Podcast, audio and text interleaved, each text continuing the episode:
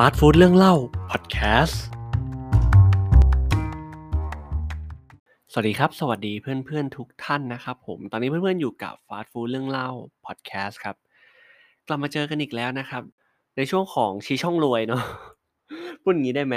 นะครับ จริงๆ อยากจะให้มันสบายๆ มากยิ่งขึ้นนะครับ เพราะว่าบางทีผมพูดให้มันดูเป็นทางการเนี่ย เรารู้สึกว่าตัวเองไม่ค่อยเป็นตัวเองเสียเท่าไหร่เนาะก็ เดี๋ยวเรา ลองมาเปลี่ยนวิธีการพูดให้กลับมาเป็นตัวเองมากยิ่งขึ้นแล้วกันเนาะวันนี้ครับเอาใจสายเกมเมอร์นิดนึงนะ หรือว่าใครที่มีความใฝ่ฝันว่าอยากเป็นนักเล่นเกมมือทองนะครับโอกาสนี้มาถึงทุกท่านแล้วนะครับ วันนี้ครับเรื่องที่จะมาพูดกันนะครับ จะเป็นเรื่องของเล่นเกมยังไงให้มีเงินใช้นะครับ ก็ขอบคุณก่อนนะครับ วันนี้เราเอาข้อมูลมาจากเว็บไซต์เนาะไม่แน่ใจผมอ่านชื่อถูกหรือเปล่านะครับ หมูหิน com นะครับ m w o h i n com นะครับ ก็เป็นข้อมูลที่เป็นข้อมูลที่ดีเลยนะครับ แล้วก็ค่อนข้างเป็นความใฝ่ฝันของใครหลายคนรวมถึงผมด้วยนะสมัยเด็ก ๆนะครับ จะบอกว่าในยุคนี้ครับเป็นยุคที่การสร้างรายได้นะมีวิธีการมากมายแบบเยอะแยะไปหมดเลยครับ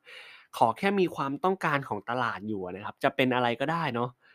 ก็จะมีคนที่จะพร้อมที่จะจ่ายเงินให้กับสิ่งเหล่านั้นเสมอนะครับรวมไปถึงการเล่นเกมด้วย วันนี้ครับเราก็เลยจะมาแชร์วิธี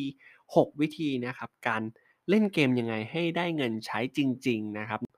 จะบอกก่อนว่าช่วง work from home เนี่ยมีคนหันมาเป็นสตรีมเมอร์มีคนหันมาเป็น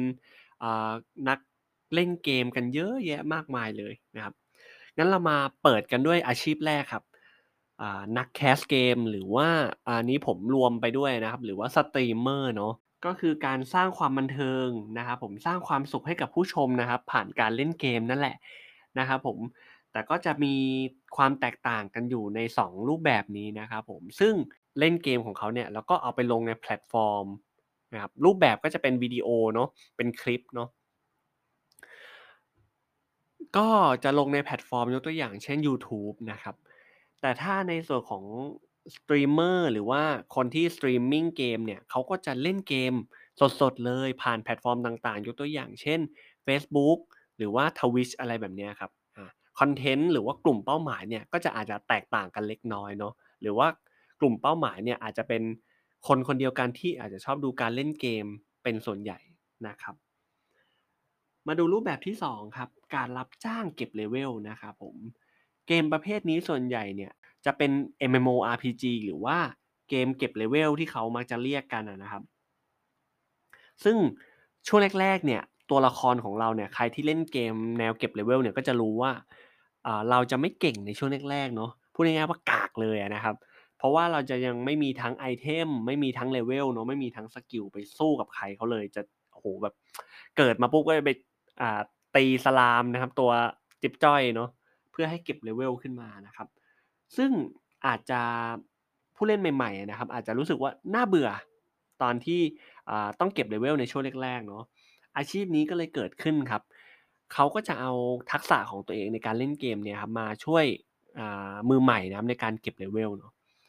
มาดูสำหรับอาชีพที่3นะครับการขาย item ในเกมนะครับผมก็มีช่วงหนึ่งนะครับที่หนังเรื่องวัยรุ่นพันล้านเนาะ นะครับผมเริ่มโด่งดังเนี่ยเด็กๆหลายคนรวมถึงผมเองเนี่ยก็มีความใฝ่ฝันว่าเฮ้ยอยากอยากเก็บ item เกมไปขายจริง ๆ จังเลยอย่างเงี้ยจะได้มีตังจะได้รวยใช่ไหมครับแต่เราต้องบอกว่านะครับ item เกมเนี่ยนะครับหลาย ๆ คนเนี่ยอาจจะอาจจะเล่นเกมเนาะแต่การเก็บ item เกมหรือว่ามี item เกมดีๆ ไปขายเนี่ยอาจจะขึ้นอยู่กับการมีโชคด้วยนะครับ เพราะบางทีตีตีมอนอยู่เนี่ยก็ item ดีๆ ก็ drop ออกมาครับเราก็สามารถเก็บไปขายได้เนาะนะครับผมโอเคมาถึงสายอาชีพที่ 4 นะครับ อันนี้เป็นการขายตัวละครหรือว่า ID ในเกมนะครับ ก็จะต้องบอกว่าอันนี้ก็คือข้อ 2 และข้อ 3 เนี่ยรวมกันเลยนะครับผมก็คือเขาเนี่ยจะเอาเวลาของตัวเองเนี่ยไปเก็บเลเวลด้วยนะครับ รวมไปถึงปั้นตัวละครนะให้เก่งด้วยด้วยที่อาจจะ มีไอเทมดีๆนะครับผมอยู่ใน ID นั้นด้วยนะครับคนที่เขาอยากจะมีทั้งตัวละครเก่งๆเลเวลเยอะๆ รวมไปถึงไอเทมดีๆเนี่ยเขาก็จะอ่าซื้อหาซื้อ ID เนี้ยมาเล่นต่อจากคนอื่นนะครับ แล้วคนที่เขาเป็นนักอ่าขาย ID เกมมืออาชีพเนี่ยเขาก็จะขาย ID นั้นแล้วก็แล้วก็คือขายขาดไปเลยนะครับ ก็จะไม่แบบไปยุ่งกับ ID นั้นอีกนะครับ โอเค ไปดูสายอาชีพถัดไป ซึ่งเป็นสายอาชีพที่ได้รับความนิยม หรือว่าเป็น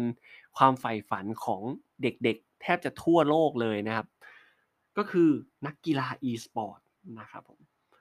ยุคนี้นะครับ เชื่อว่าเด็กๆ หลายคนเนี่ยก็คือก็แน่นอนแหละฝันว่าอยากเป็นนักกีฬา e-sport หรือว่านักแข่งเกมนะครับ เพราะว่าเริ่มได้รับความนิยมเป็นอย่างมากนะครับ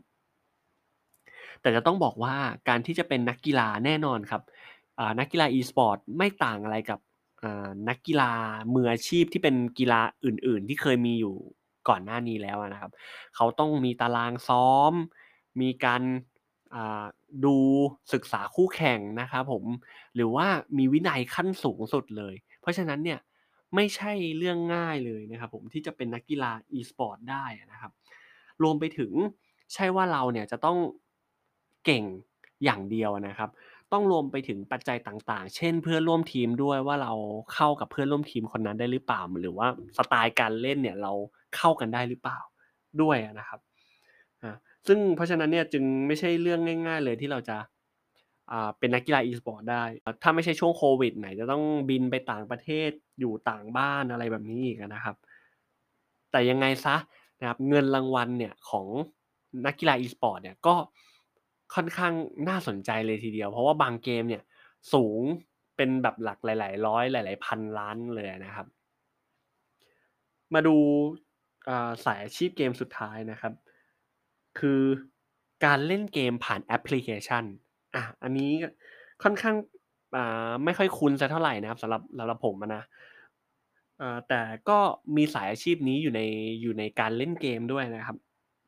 ก็คือบางแอปพลิเคชันเนาะที่เขาถูกสร้างมาเนี่ย อาจจะเป็นเกมใหม่ ๆ ที่ถูกสร้างมา หรือว่าอาจจะอยากโพรโมตเกมนั้นๆอะนะครับเขาก็จะให้ผู้เล่นเนี่ยเข้าไปเล่นเกมนั้นๆนะครับ เพื่อโอเคอาจจะเก็บ achievement ต่างๆ เก็บความสามารถต่างๆเนี่ยแล้วเอาความสามารถหรือว่าเอาอ่า achievement นั้นๆนะครับ มาแลกเป็นในส่วนของเงินได้ในแพลตฟอร์มต่างๆนะครับ ก็เป็นอีกหนึ่งช่องทางในการ ทำเงินได้เหมือนกันนะครับ ก็จบไปแล้วนะครับสำหรับ 6 อาชีพนะที่เล่นเกมแล้วยังได้เงินด้วยนะครับ ก็สำหรับใครที่โอเคอาจจะมีคอมแรงๆนะครับผมจังหวะดีๆ ที่เราสามารถแบ่งเวลานั้นออกมาเล่นเกมได้นะครับ ก็